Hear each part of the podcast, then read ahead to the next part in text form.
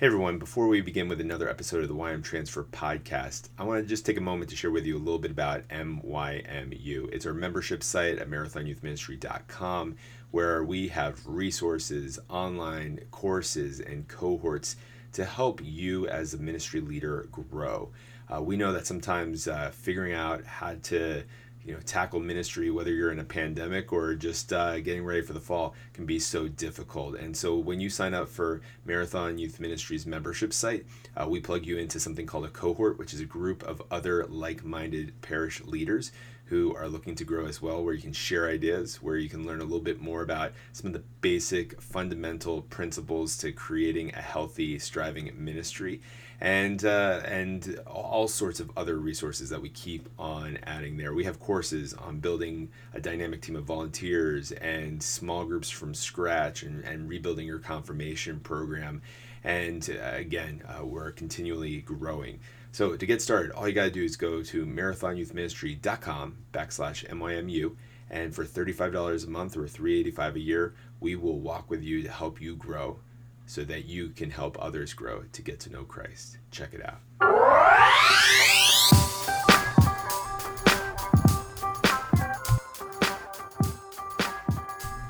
All right, everybody.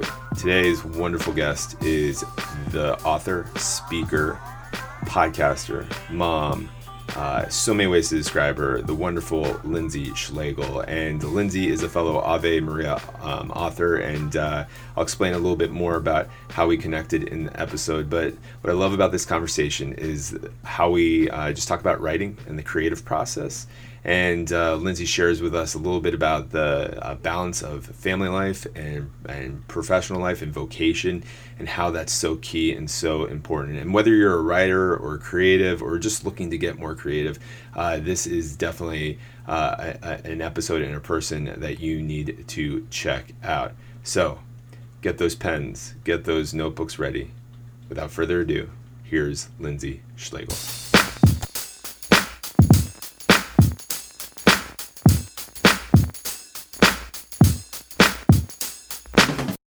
Lindsay, welcome to the YM Transfer podcast. How are you doing? I am good. Thanks for having me. I am really looking forward to this conversation, considering that we've really only talked one and a half times before this, and yep. now we're going to have like this in-depth conversation. But um, you know, for those of you who are listening, and, and you know, um, I, I know I didn't really mention this in the, in the intro, but Lindsay and I met at a Ave Maria Press happy hour, and, and one thing that um, most of, uh, and it was a virtual happy hour because uh, when we're recording this, we were in quarantine. And I don't know when people are listening to this, if we're out, if we're free, if we're you're listening to this on your drive to work or whatever. But you know, it was like one of those things where um, I just threw out kind of a request of need for help on uh, certain parent and DRE resources, and Lindsay reached out. We had a conversation, and quickly, what I love is that we found so much in common, not just because we're both from Jersey, but Lindsay's current parish uh, pastor was the associate pastor when I grew up in my small church in St. Catherine of Siena in Mountain Lakes. And that I believe it was your sister attends the church of my best friend from high school, Father O'Mullane, yeah, in, in So uh, yeah, so immediately just enough connection for us to talk, and then also our love for writing, right? Um, yeah. So this is gonna be interesting because we've had one and a half conversations, and now we're we're going to just dive into this. And one of the reasons, Lindsay, I wanted to bring you on uh, the show was just uh, one, I love your writing. Uh, the the little that I have explored of it, uh, love your writing. I love your thought process. I love how you're approaching parenting and all these different things. And we're going to explore those different things. But why don't you do a better job of introducing yourself than I just did for you, and tell a little bit about who you are and a little bit of your story. Sure. So first and foremost, I am a daughter of God. I'm a wife. I've been married to my high school sweetheart turned husband for 10 and a half years, something like that. We've been together for almost half of our lives. Um, and currently I'm pregnant, but maybe by the time this airs, I won't be pregnant anymore. That'd be cool. Um, we have three boys and a girl running around in our house right now, and one saint waiting for us, God willing, in heaven. I'm also an author, a writer, an editor, a speaker when we used to go places, and a podcast host. So I host a podcast called Quote Me, where we talk about a quote that my guest has found inspiring um, along his or her faith journey. Now, just in that intro alone, there is just a lot to unpack, right? Um, but uh, I want to go back to one of the first things you said, which is uh, talking about um, you know you and your husband being high school sweethearts, and and I know that there's that story on your blog it um, about how you guys went to college together, and uh, he proposed to you at the Boston Marathon, and, and being a runner, I, I love that and everything. But um, you know, did you ever like see yourself as being a writer and an author when you were younger when when you look back to teenage lindsay um, growing up in jersey like what did you know where god was going to call you or um, what he was going to call you to do no and i also don't think i thought about it that way there was a lot of do um, be who you want to be and all your dreams can come true um, and school was um, I was pretty good at school stuff. I wasn't very good at athletic stuff, but um, my grades were always pretty good. So I did have the feeling that any, I, I had a lot of possibilities. I, I, had a lot of opportunity for what I would want to do. It was not a question of if I would go to college, but where. Um, the idea of being a writer, I think it was something that I dreamed of and I thought would be cool, but I didn't think I'd actually do it. I also didn't realize that I would meet the guy I'd marry when I was 17. I had, you know, dreams of wanting to get married and have kids. But even when my friends were talking about what colors they'd have at their weddings or what their song would be or something like that, the things that um, younger girls sometimes dream about, I always felt like I couldn't really determine those things because it would depend on the guy. How could I determine when I was going to get married if I didn't know when I was going to meet him? And then I met him when I was 17 and we got married when we were 23. So that was definitely not something that I expected. We knew um, pretty early on in our relationship that we wanted to be together, um, but we started dating in high school and we wanted to finish college first. Um, we knew we wanted to have kids, but we didn't know what that would look like. I mean, how much can a 20 year old really know about what that's going to be like? Um, so, a lot of, I think, my ideas of what I wanted to do as a job or how much of a job I would have because I knew I wanted to be home with the kids. We both wanted that. Evolved as I was still kind of learning who I was as an adult. I didn't have that t- that time of being single that I think most people do.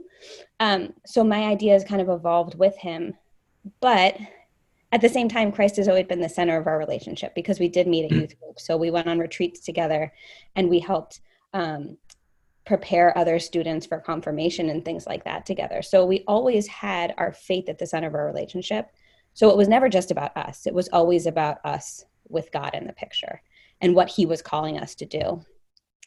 So my freshman year of college, I guess after my freshman year of college, I started working at a bookstore and I realized how much I loved that. That was also kind of a dream I didn't realize people actually got to do. Um, but I realized I wanted to get closer and closer to the book. I wanted to get to the process of creating it. And I had a couple of internships in college that were publicity and marketing, but I still wanted to get closer and closer to editing the books um, and to seeing how they were made, to deciding which ones were going to pass through all the gates of you know the the acquisitions meetings and things like that. And step by step, it just one thing led to the next, and I ended up working in Simon and Schuster in children's books, which was amazing. And I still really wanted to be writing my own, but I didn't really have time or know how to do that.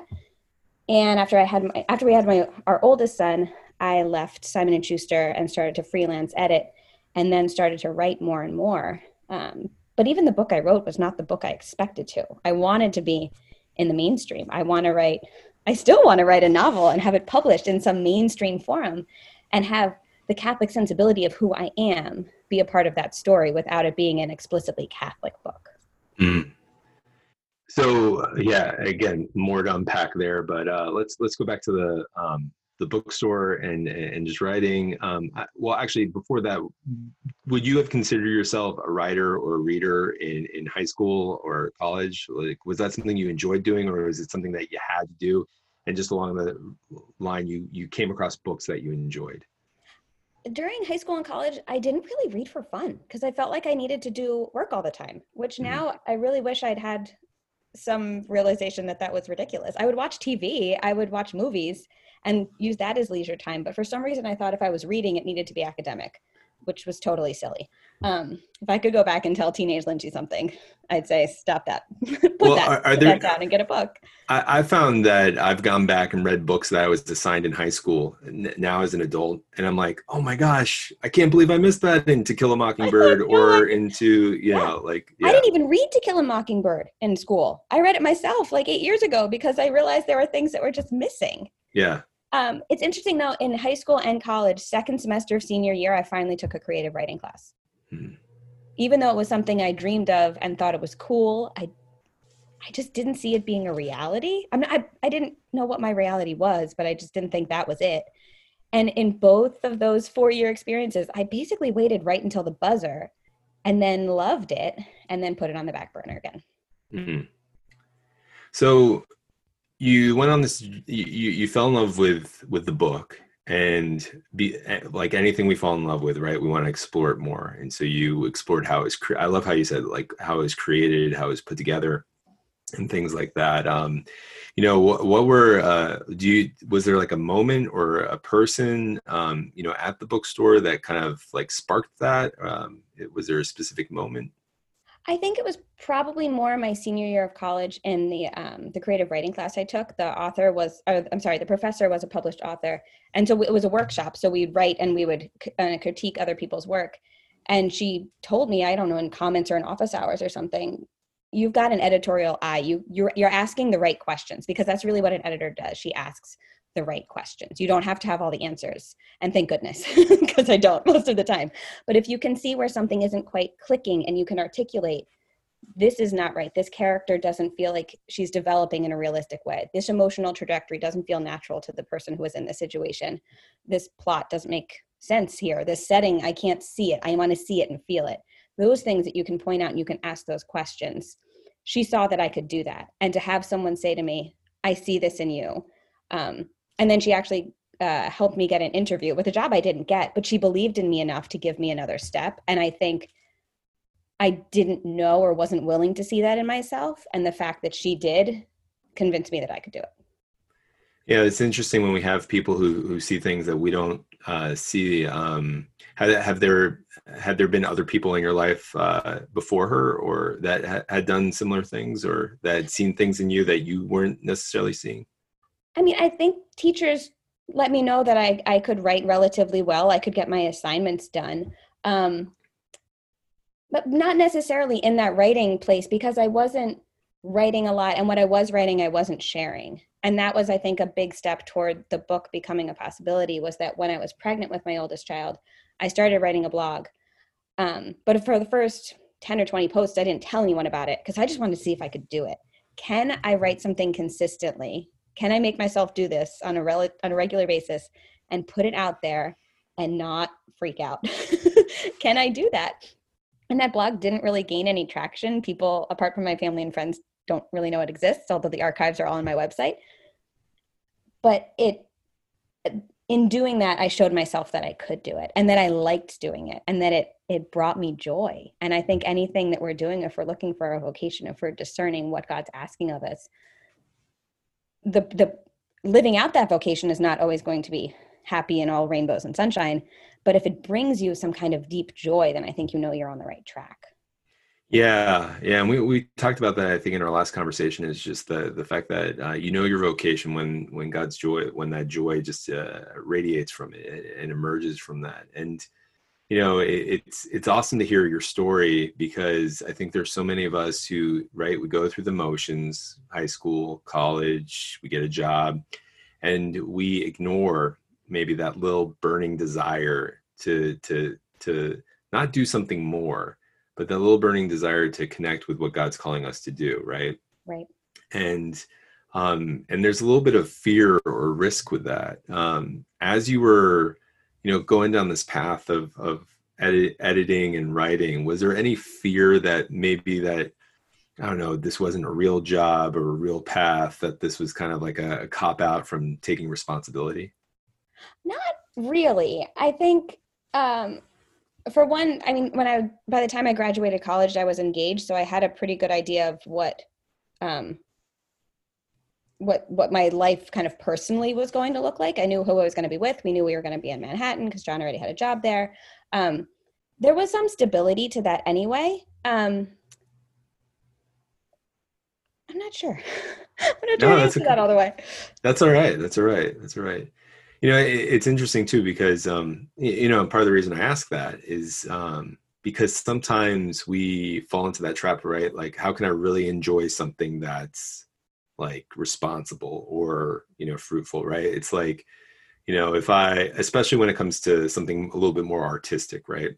If, right you know if i love writing so much like that's a great hobby but is it a career right or if right. i love baking you know that's a great hobby but is that a career and it's almost kind of like people who make that leap and say no you know your passion you know if it's god's voc- if it's god's calling for your life he's going to provide and there's trust in that and uh and sometimes it's hard for us to make that jump you know? I think i had the reverse of that because since we knew we wanted to get married relatively soon after we got married maybe 18 months after we got engaged something like that and we hoped that we would have children relatively soon after that i didn't think i knew i wanted to do more i loved my work but i also knew i knew that for both of us we'd always talked about me being with the kids and i didn't see how that was going to continue. How could i work in a job in manhattan? We figured once we had kids we'd come back home to new jersey and we didn't. We stayed in new york for um, two two and a half years before we moved back to new jersey.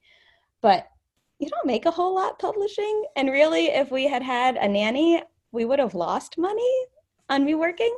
Um, so it wasn't the idea of building a career like that it almost felt like not that it had to end but if it was going we, we said okay i'll do freelance from home and that was the entire plan freelance that was that was it we i had no idea how you do that um, and I didn't know how, I didn't think about work life balance or how much of this am I going to do? How much is God calling me to? Where will this take me? I just knew that I kind of wanted to keep doing it. I didn't want to stop altogether with the hope that when all of our kids were grown, I would have something that I could go back to and keep doing. That was the very loose plan, but I didn't know what it was going to look like. I didn't know if I could write something and get it published online, even an article. I didn't know if even editing freelance was going to happen if people would trust me with their work if they would pay me for it how much do i charge them uh, there was a lot to figure out and sometimes were easier than others um, but we did have the stability of my husband's job he works in finance so making a lot more than me right off the bat because publishing is not a lucrative way to live your life no i loved it and i had the, the stability that i i could see where it would take me without the pressure of are we going to eat? Yeah. Was that a harsh reality that um, publishing wasn't a lucrative career? I mean, even with, with your husband, um, husband's career and everything like that, was that, uh, I think if I had spent, I think if I'd spent more time on my own, if I were trying to rent an apartment in the city, then I think it would have been a much harder thing. But we still joke about like, are you kidding me? Or you know, he gets his bonus at the end of the year, and a couple times a year at Simon and Schuster, they say you can pick five books and you can have them. John, well, look what I get to do. He's like, I'm so glad that makes you happy. Nothing's more humbling than that first royalty uh, check that you receive, and you're like, wait, what? Like, yeah. how, how does Stephen King, how do like these like great authors like make it work? And it is part of what you said, the the, the the community and, and, platform that you build around that right and it's it's it's not just the book itself but what radiates from that and and the truly good and great writers are able to kind of amplify that voice and, and build on that right and, and create that kind of community um, and you have to know why you're doing it. Are you doing it to make money? And in publishing i mean when you're at a an interview for a job in publishing they say you know this is going to be challenging financially right? You say yes i do. Please give me the overtime work to do that i won't get paid extra for. You work all day and then you bring manuscripts home at night and you read them. Or if you mm. need to, if you need to actually edit something you don't have time in the office. You have to do that at home. Right right. But you do it because you love it. And that means the people that you work with are passionate and hilarious and smart and funny. Um i just said hilarious and funny but it's true. Um and i just had a great time there because there were just people who were so invested in their work and in and in my situation making great books for children See, the reason I ask those questions and, and I'm loving this conversation is because, you know, a lot of my clients are in youth ministry or parish work and everything. And, it's it's one of those things where no one gets into ministry for the money, right? Um, you know, and uh, and and so you get into it because of a passion. And if that passion is really there, sometimes you take your work home because you're just so excited to work more. You're in love with the people. You're in love with what you do. But there's somewhere along the line where we lose that passion. And and you know, and I know this as as a writer too that there are times where writing has just kind of flowed from me right? Like it's effortless. And then you know uh, other times it's you know that uh, cliche of writer's block but sometimes i think it's even more than writer's block right? Where it just you like hate it you know? You hate yeah. it but you love it at the same time. You can write but the things that are coming out of you are miserable just not acceptable yeah other people might read it and say like lindsay this is so wonderful and lovely but you're just like no this is crap and you threw. you throw i think a lot of times too when those when the parts that do flow out of you I think a lot of times those are inspired by the Holy Spirit and people feel that. You know, and mm. I tell the authors that I edit if you you know, I'll I'll get a revision from someone and they'll say I had so much fun doing this. I'm like that's exactly what I want to hear because if you had fun writing it, someone else is going to have fun reading it. If you mm. slogged through it, then it's probably going to feel like that. Yeah, yeah. So tell me a little bit about um you know your your your uh, journey from you know uh, you know working uh, as a freelance writer and then uh, being involved because uh, currently i guess you're serving as editor at large at little lamb books. Um, tell me a little bit about that transition. Is that influenced by parenthood or um, just uh, um, what other influences have led you along that path? So i kind of I want to say accidentally um, ended up in children's books. I think when I worked at the bookstore, it was a Borders. Um, I was the youngest person on staff, so they put me in the children's department because you have to clean up the books at the end of the day, and I would not complain about it like everyone else did. 99% sure that's why they did that. Um, I'm a pretty easygoing, joyful kind of a person that, yeah, let Lindsay go. You know the books, you're a parent, you know the books that have the text here and then the thing with all the buttons. Yeah, yeah, yeah. They don't fit on shelves. No but every no. night it was my job to put them back on the dang shelf. Um, so from there, I ended up, uh, some of the internships I had were in children's books because that's what was available. And um, I kept ending up in children's books not in not in each position i had but most of them ended up in children's books so then i had experience with children's books so i got another position in children's books which i enjoyed but i wouldn't have said when i started looking into publishing that's what i wanted to do i wanted to do adult mainstream fiction um, so finding my way there, that's just that's what my resume turned into. Not because I was consciously looking for it, but because that's the experience I had. That was the next thing I could get. So I found Little Lamb on a freelance job board, and I did a review of a manuscript for them. They wanted a a reader's response. Uh, should we should we acquire this book or not? What are its strengths and weaknesses? What will it take to get it to a publishable state? So I did that, and a little while later, the publisher came back to me and said, "We liked your work. Um, we have some more work. Would you like to do that?" And little by little, I ended up taking on more and more. Um, so we do picture books, middle grade novels, and young adult novels. Um, and it's fabulous. I mean, the publisher's in Texas. I've been working with her for a couple of years. We still haven't met in person. The internet's amazing. Um, so it just it, it one thing just led to the next that got me here. Yeah, no, that, that, that, that's cool. Um, because again, this goes back to something we were saying earlier, where you know you start. I mean, yes, there's this class in college. Um, you worked at a bookstore, and there's just this desire, you know, the Holy Spirit leading you to to want to learn more and explore it more, and and peel back the layers and see how this thing works. And it, of course, leads you into um, you know uh, uh, working with children's books but you know at the same time i keep hearing like this i want to do adult you know mainstream fiction right? And and even the book that you've published right it, it's a great book and, and, we'll talk about that in, in, a moment but there's this like there's this almost desire to enter into a world you have not yet enter, entered into. So my question is like why do you think that is? I think i love reading fiction so much that mm. i want to be part of the world of that. Um, but when I wrote this book that's nonfiction, adult Catholic parenting, that was the kind of stuff I was reading at the time. And that was the message that the Holy Spirit put in my heart. Um, I wrote a large part of it when I had pneumonia in July. Thanks, Vacation Bible School. Um, I was sick for like two. I was in bed for two weeks. I couldn't. It was miserable. It was the sickest. Oh man, yeah, I bet. Um, but I had a lot of time to write a proposal. and, and a few months later, I had a book contract. So I think it depends a lot. What we're going to write depends a lot on what we're going to, what we're reading. And right now, I have young kids, and I spend, I do spend a lot of time with children's books. So it is a good fit because I'm the mom reading the children's books, but I'm also the editor helping to create them. And I think with that book too, with my book, I was reading those books. I wanted to know how my faith and parenting um, and who I was in, as an adult in the faith, all, how all those pieces fit together. So my brain was already there, and and those pieces kind of fit together. Um, and I did write I did write a novel, um, and it went out for two rounds of submissions. Got close a couple of times. Um, might have some interest from somewhere now, but we don't have a contract yet. So maybe that will happen. Over the last couple years, I found a couple of websites that do Catholic fiction. Mm-hmm. And I've published with them. So I've had short stories published in a couple of places. So maybe this is just pieces on the journey. Um, she doesn't write explicitly Catholic literature, but Ann Patchett, um, she wrote Bel Canto. She's written a number of other fabulous books. I listen to her audiobooks when I run.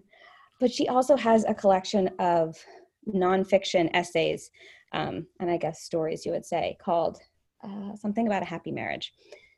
And reading that, um, her perspective on, on how re- writing nonfiction and fiction work together and how it was important for her to be doing both at the same time gave me permission to do that too.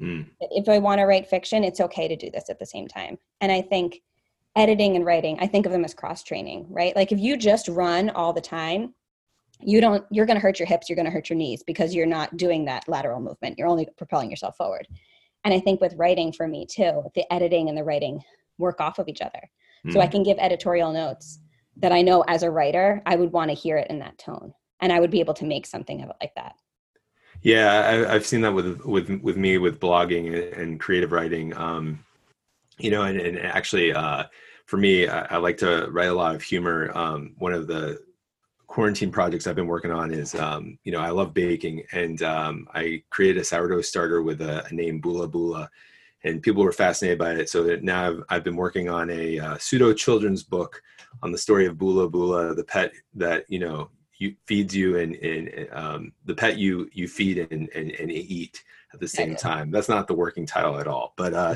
you know, basically, um, and you know, it might never make it to the main, you know, whatever web webosphere that's out there but um, i just know like the creative writing aspect of like thinking outside the box and, and developing a character has helped me with some of my other writing and then blogging. I, I would say blogging for me has been that regular regimen of um, like working out but you know with writing and that when i get to other things whether it's um, um, deeper content or a book um, or, or, things like that that's that's like when i hit the marathon uh, path in that regards. And i and and i agree like yeah writing is kind of like working out but then the different types of writing is all the cross training to help you just uh, develop it even fuller. Um, what do you think is like one of the biggest challenges to go back and forth between fiction and nonfiction writing Probably the scope of what I write because most of the nonfiction I'm writing right now are articles online. So maybe that's 500 to 800 words. It's a blog post here. It's a you know an interview with someone here. Um, but if I'm writing a short story, it's probably three or four thousand words. And um, I have another novel that I'm working on, and that's I don't know, going to be 70, 80,000 words. So there's a very different scope and how long you're going to take to get to your point but every every sentence still needs to matter along the way. But it's a different um, it's a different idea of how you're going to approach it. Um, i'm in a writers group uh, it's online now. It used to be in person when i lived in brooklyn. Um, another woman and i kept going to the same coffee shop um, every saturday morning at the same time and writing. Um, and we were both coincidentally pregnant at the same time then we found out that we each had one older son who had the same birthday and the same food allergies. So that was weird. Um, and she invited me into her writers group. They had an opening. So I joined her group. And when I moved to New Jersey, I started doing it online. Now we all do it online. Um, and it's interesting when we see a piece of someone's uh, something new that someone's working on, will ask, "Is this a short story or is this a novel? And what does it feel like?" And sometimes someone thinks she started something. I started a short story once, and they said, "This is so much bigger. You have so much more of a story to tell. This is a novel, not a short story." So it's always it's always moving. The same thing is, do you write an article about this nonfiction idea you have, or do you turn it into a book proposal? Right, right, right. Um, yeah, I mean, it, it's definitely it's definitely interesting where you know, and I can relate to your story where you have these intentions of writing one thing, and then all of a sudden something else emerges from it. Um, in fact, my my first book, Rebuilding Youth Ministry, um, was had a totally different title, totally different intention, and you know, through the influence of um, people around in my life, they said, "No, no, no, this is the book that you need to write." And it's it's, it's actually kind of funny because I remember there being a little bit of resentment towards um, writing this book and it's not because i didn't enjoy writing it but so much that letting go of this other like idea that I was i felt more passionate about and it wasn't like as much as i did enjoy writing my first book it was my second book that i loved even more because once i had done it right it's like that matter of i've written a book. Now i was kind of like okay now i know what to expect and and there's a little bit more freedom with that. Yeah. Um but like what i love about um and i want to go to your your um your writers group um, you know that, that's another thing that we forget about is no matter what kind of um, arena that we're working in or, or find ourselves in it's so important to have that community and to, to welcome people in to to speak truth and wisdom into our lives to give us advice um, you know and, and, everything like that. Um, was that uh, was that easy uh, for you to jump into a writers group? Was it just something where you knew that that was something important for a writer to have or was there a little bit of friction, you know, um, those first couple of meetings? So I I knew it was important. I actually started one with another friend from college uh, right after we graduated because that same uh, professor who told me you can go do this editing thing. She told us about this is what you do next. Now, when this class is over, this is what you do next. You go find a writers group, um, and here's where to look for them. And here's the really important thing. And the really important thing is, is everyone in your group equally committed? Is everyone going to show up every time you meet? Is everyone going to respond with whatever you've determined is uh, appropriate written notes or verbal notes or a combination thereof? Is everyone willing to do that? Um, in my writers group, we've had nonfiction, fiction, young adult. Um, I think I brought a picture book once because they were all moms. Um, narrative essays. Um, I'm the only Catholic in the group. Other people are Jewish or not practicing anything. And we are of many different backgrounds. Um, for a while, we had someone who grew up in South Africa, uh, someone else who grew up 20 minutes from me, but someone else who grew up in New Hampshire, you know, all over. We're all coming from all over and different life experiences and different goals for our writing and different educational backgrounds, but we are all equally committed mm. to what we want to do. Um, and I think in that, I think what you were saying before about getting feedback, can you trust the feedback that you're getting? Can you surrender to it? Can you accept when someone says to you chris this is it's not this book. Maybe this book later but this is the one we need from you right now. I can see this book in you.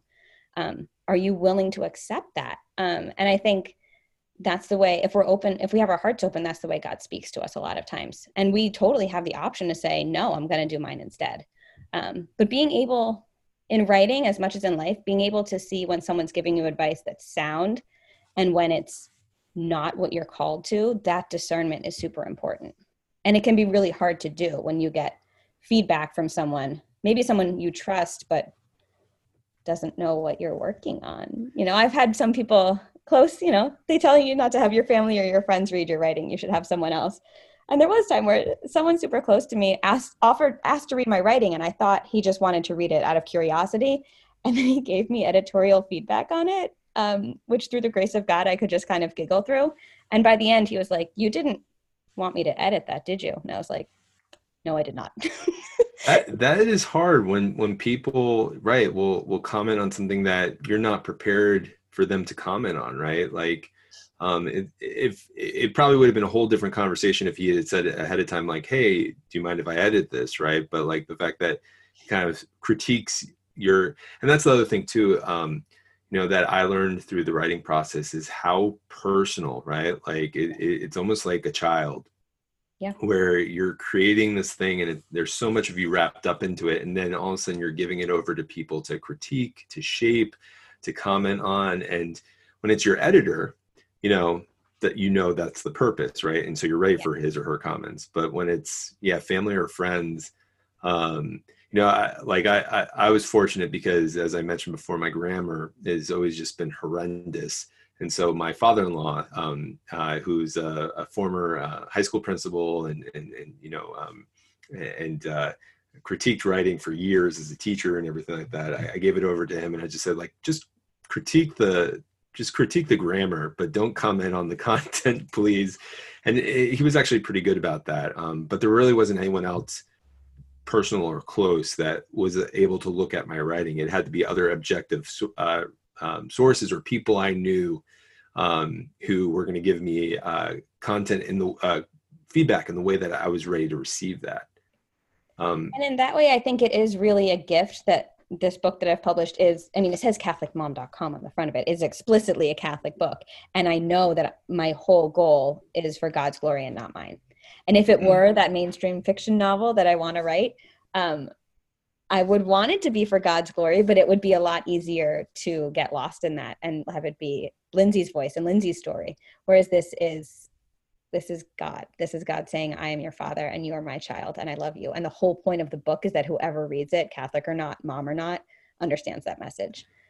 Yeah, yeah. Well, let's jump into the book a little bit. And, and the book that uh, you know we're uh, referring to again is, uh, you know, um, say uh, don't forget to say thank you and other parenting lessons that brought me closer to God. And, and I mean, you know, when I looked at it uh, initially, I was like, okay, this is a parenting book. But as I started reading it, it's like this isn't a parenting book at all. Um, I mean, it, it, it's applicable to everyone, right? It, it's a parenting book, not in the sense of like how I can be a better parent.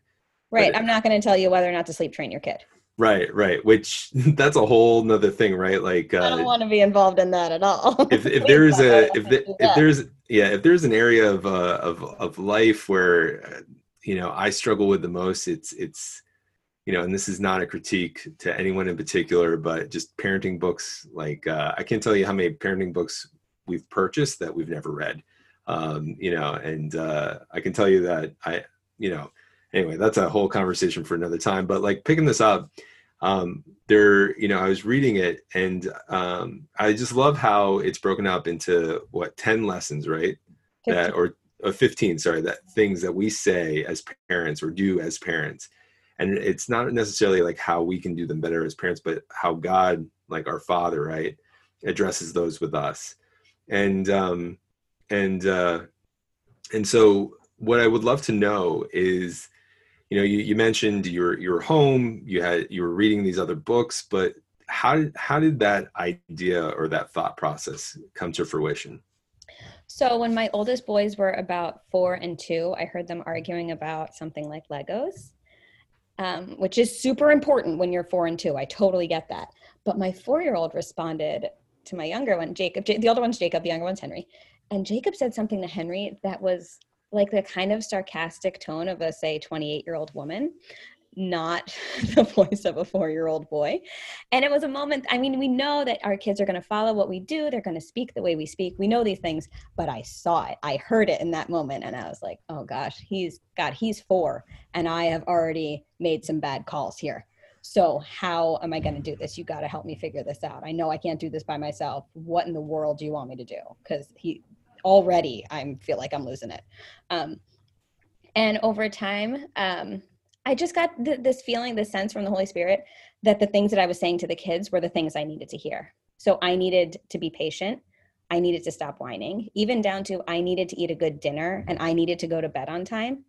Um, and I reconnected with God as my father and with myself as his daughter in a way that I think I kind of had forgotten as I became an adult and especially as I became a mom, especially when your kids are really little there kind of is a somewhat necessary micromanaging of like when you're going to eat, when did you go to the bathroom, when you're going to sleep. These things stop as they get older. Um, but there's you can get lost in feeling that you are in control, and our culture tells us that we can and should be in control. So I was getting lost in that. I felt like there was so much pressure to do this parenting thing well, and I didn't know how to do it. And I was already messing it up. And he wasn't even like a teen, like he hadn't even rolled his eyes at me yet. That came shortly after. That happens very young, turns out. Seven, not 13. Um, and I realized that if I started listening to all these things, I could reconnect with God as my father. And a big part of that was a book that I read in college called The Return of the Prodigal Son by Henri Nouwen. No surprise, I have a kid named Henry, right?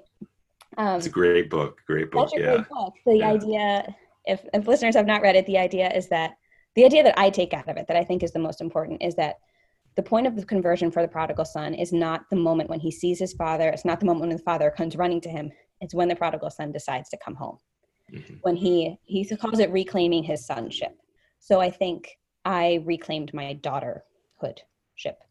Um, I'm not sure which one is that. That's um, all right. That's all right. Sounds good. So, but I I asked God to be my father again, and I I leaned on Him, and then I didn't have to do it all.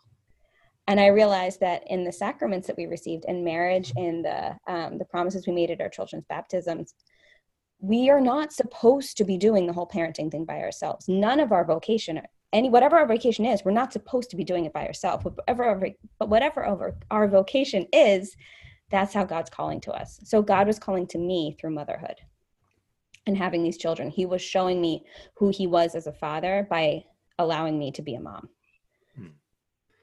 Yeah, yeah, and, and, and that's huge. That's huge because um, you know with the control thing, and, and, I don't know where we get it from. I mean, I know it's influences from different areas, but this whole idea that I have to have my stuff together, right? That I have to be in control, that therefore my kids have to be in control, and and all these things go into place, and, and that's not the way that God necessarily parents us.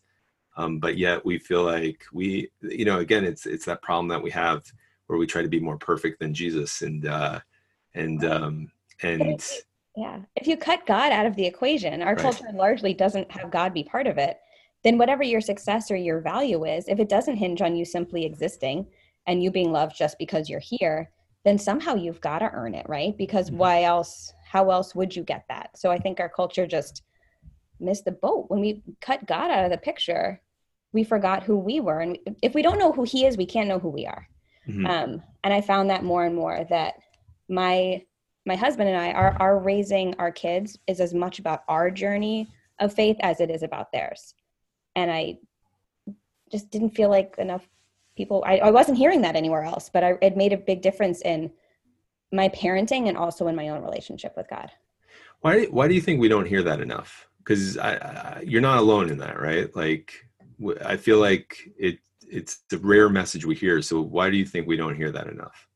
I think we've in some ways rightfully so put our children so much at the fore of of who we are and what we do and we're supposed to give them the best of everything that we just somehow i don't i don't know how it happened but somehow we just stopped thinking about who we are as people and are we giving the best of ourselves we have to keep taking care of ourselves and we have to keep forming ourselves the stuff that i learned in ccd is not enough to give my kids they need more than that they're going to have questions that i didn't have and they're different people than i am and a lot of my faith I developed more and more as an adult when I was reading more books and going to mass more often, going to mass daily instead of weekly, um, and learning how to say the rosary. They're all things that we have to keep learning and we have to keep becoming. And like, if God were finished with us, we wouldn't be here anymore. Mm-hmm. So if there's still work to be done in us, we need to keep doing that because that's the example we're setting for our kids. But do you think that sometimes, you know, it's funny because you, you mentioned, and I can relate to this too, where my faith, I, I, feel like took off in adulthood, right? It was that college, slightly post college, um, you know, era. Even though I grew up cradle Catholic and, um, you know, went to CCD, you know, all throughout and youth group kid and everything like that. But it wasn't really till college that it emerged. Yet for me, I'm trying to get, sometimes I feel like I'm trying to get my kids who are 10 and 7, you know, to where I was when I was 19, right? Yes. Like I'm trying to get them there. And, and sometimes I look at the way that we do ministry and the way that the domestic church and, and catechesis happens is that we're trying to make theolo like St. Augustine's, you know, at age seven, when really that doesn't happen until adulthood. Right. Uh, it, it, it's almost plant the seeds and we need to let them know that these resources are there and and every kid is different too. I mean you you know right out of the gate the kids are different. When mm. my our second child was born and we were like oh my gosh he's a middle child and we haven't even had another one yet. Like they're so different. So you also need to be aware of what each kid needs. Right. There's right. not one way to do this because if we really know and believe that God made us each unique and unrepeatable, then every kid is going to need something different. But we can also trust that God gave that kid to us as parents for his own reasons. Yeah, yeah, definitely. Definitely. It's not just us to be parents and, and stewards of these young people and to evangelize them. It's also God giving them to us to to shape and, and help us continue to grow at the same time. And right. Uh, if our kids see us just say everything is for you and and that's and that's it that's it's it all goes to you and there's nothing left for me then what is the joy of growing into an adult for them how will they find their vocation if it's if it's that much of a of a gift of self that you lose yourself which i've i've seen i've seen happen to friends when you the intention is in the right spot but if you don't have that relationship in the right spot and we've all i mean i've been guilty of it at different times as well too that you can give so much that you forget where you came from and you have to know who you are if you're going to keep going forward. Definitely definitely. Um so you know kind of taking a little bit of a of a pivot here in the conversation because uh, it, has been something that's popped up a couple of times and um and i know we were talking a little bit about this before i hit record but you know you've written this catholic book you um you are obviously involved in in the Catholic world with writing, and um, and you've but you've mentioned this uh, like mainstream adult fiction like book and everything like that. And part of me wants to know, um, you know, but with Catholic undertones, uh, you know, or, or from a Catholic perspective. Um, you know why like um, i guess the question that i have is is more so um, I'm trying to articulate this right, but uh, I guess it, it, it's it's more so like um, why why the desire to go into the mainstream world and, and not be content with just amplifying the Catholic world. Well, I think I haven't thought of it as amplifying the Catholic world, but that is a great way to think about it.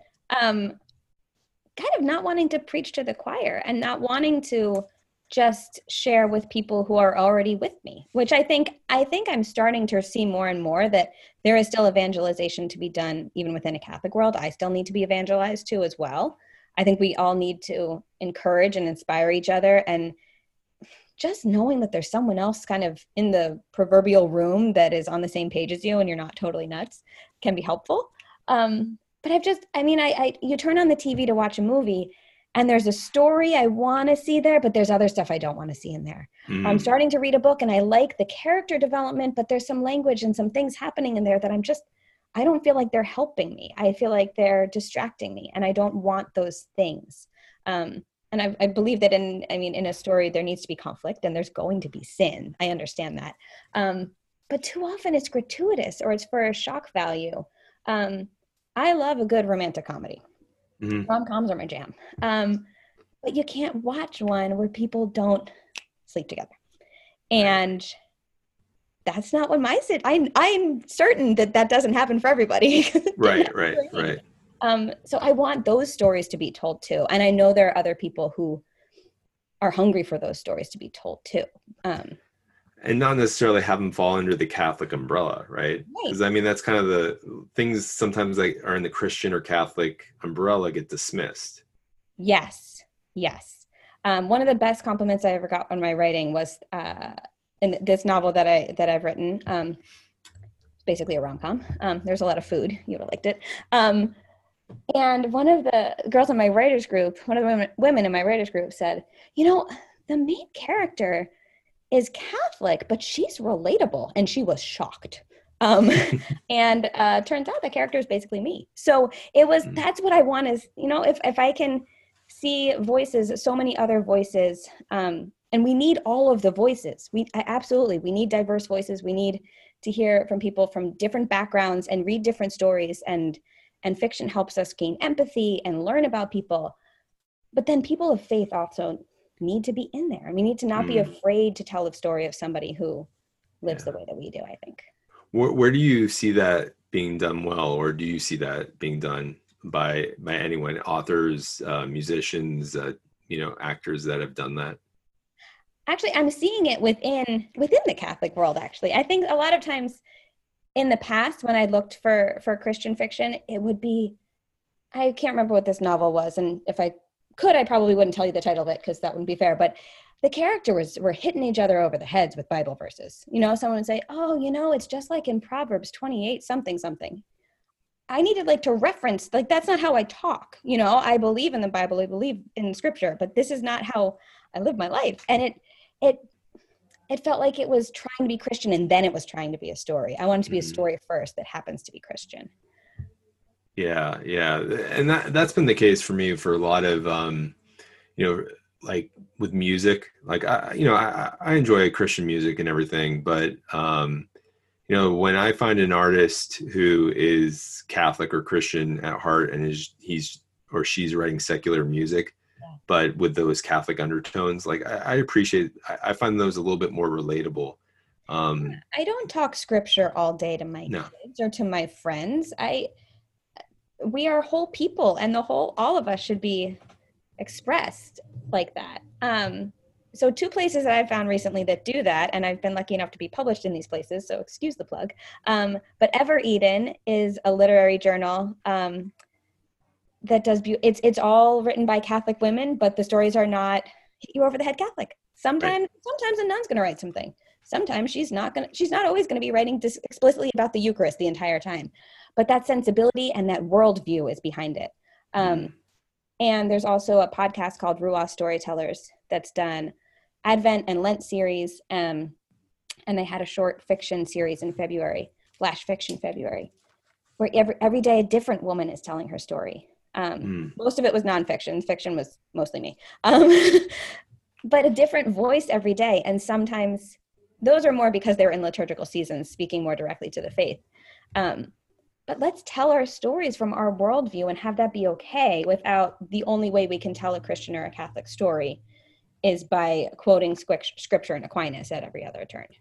Yeah, yeah, and it can get a little exhausting, right? Um, so uh, again, another like pivot. Um, I want to jump into your podcast, quote me, right? Because um, one, I, I, just I love the thought process behind it. Um, but it's the idea of a quote, right? Yeah. That um, now is it your guess or that that they come across yeah. um, and that they want to just share that um, like we're again just the idea behind this um, tell people about the genesis of, of quote me and, and how that got started sure so i start only started listening to podcasts a few years ago i didn't know what they were um, I, some of the technology things are hard. you know, one of my best friends and I were on something the other night trying to watch a show together, and she kept saying, "I'm an elder millennial. I'm an elder millennial. I don't know how to do these things." So I got into podcasts, and I found I really enjoyed them. I like to listen to them uh, when I'm in the car, either alone or with a child who cannot yet speak, because otherwise I get some I get some slack, some slack for it. Um, I love listening to them. I love hearing people's voices, hearing their stories, um, being entertained um, and last summer, I was at the Catholic Marketing Network conference, and uh, there was an editor there from Ave Maria Press, where both of our books have been published.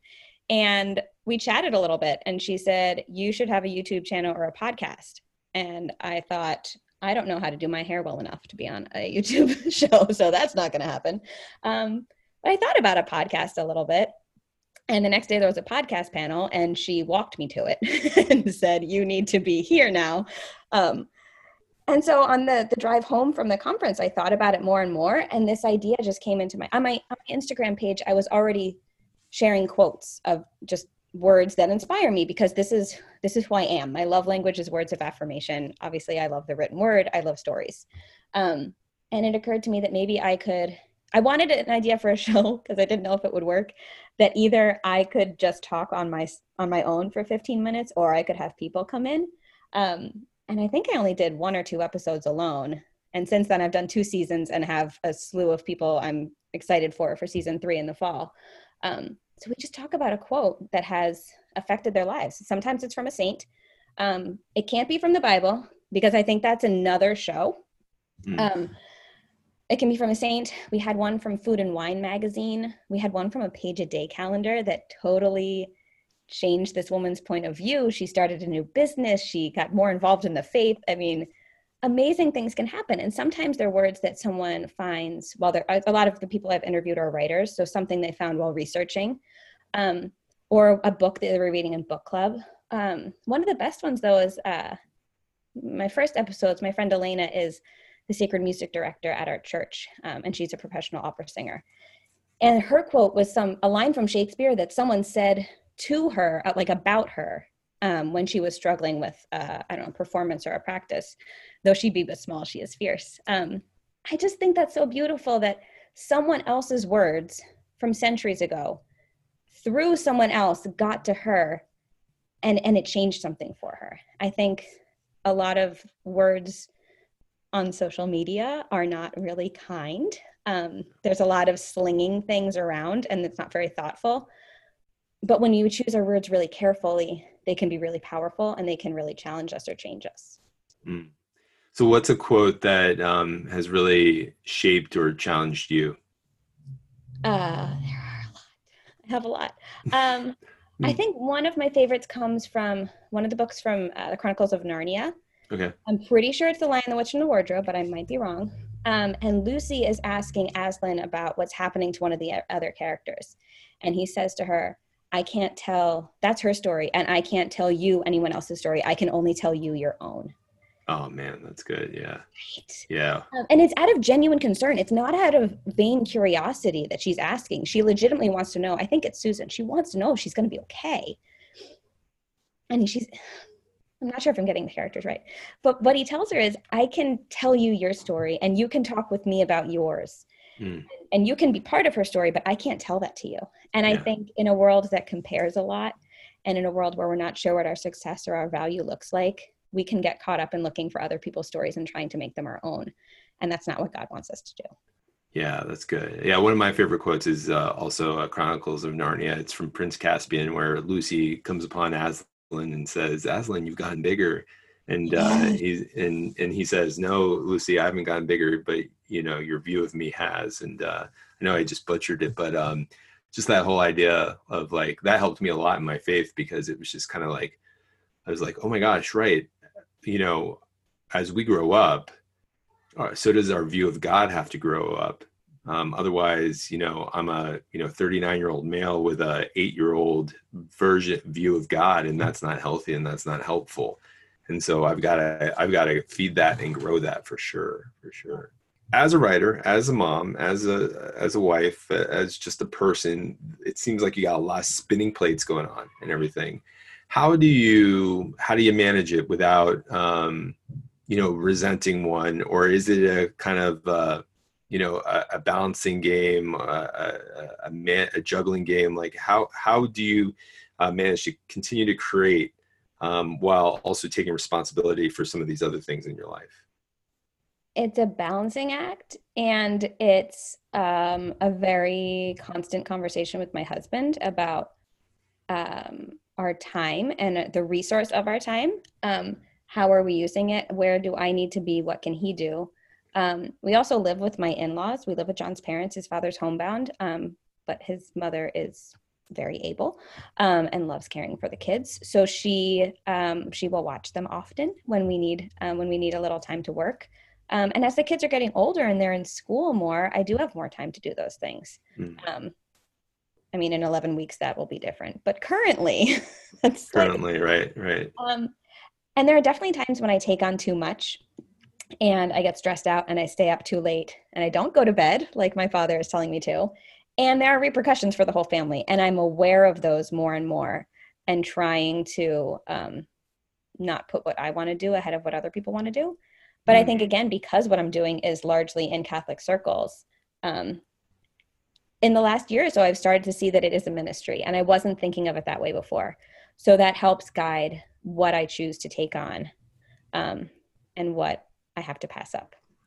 Yeah, and and what I love what you said there is is this awareness, right? Um, I think when we get into trouble is when we don't have the awareness that we've crossed that line, um, that we've done, you know, that we've done something that we shouldn't have because when we have that awareness we can we can repent we can retract we can go back we can correct but when we um yeah when, when we lose sight of that that's where we easily slide off the side of the road and you know a lot of these things that you've just you know mentioned through our conversation like the writers group or different groups of people to hold you accountable uh, the fact that you have these constant conversations with your husband i know those are key in our household that my wife and i we're just constantly talking about like where are you how are you doing things yeah. like those lines. And then also um, the more important part well, not the more, another important part is this idea of just filling up your cup, right?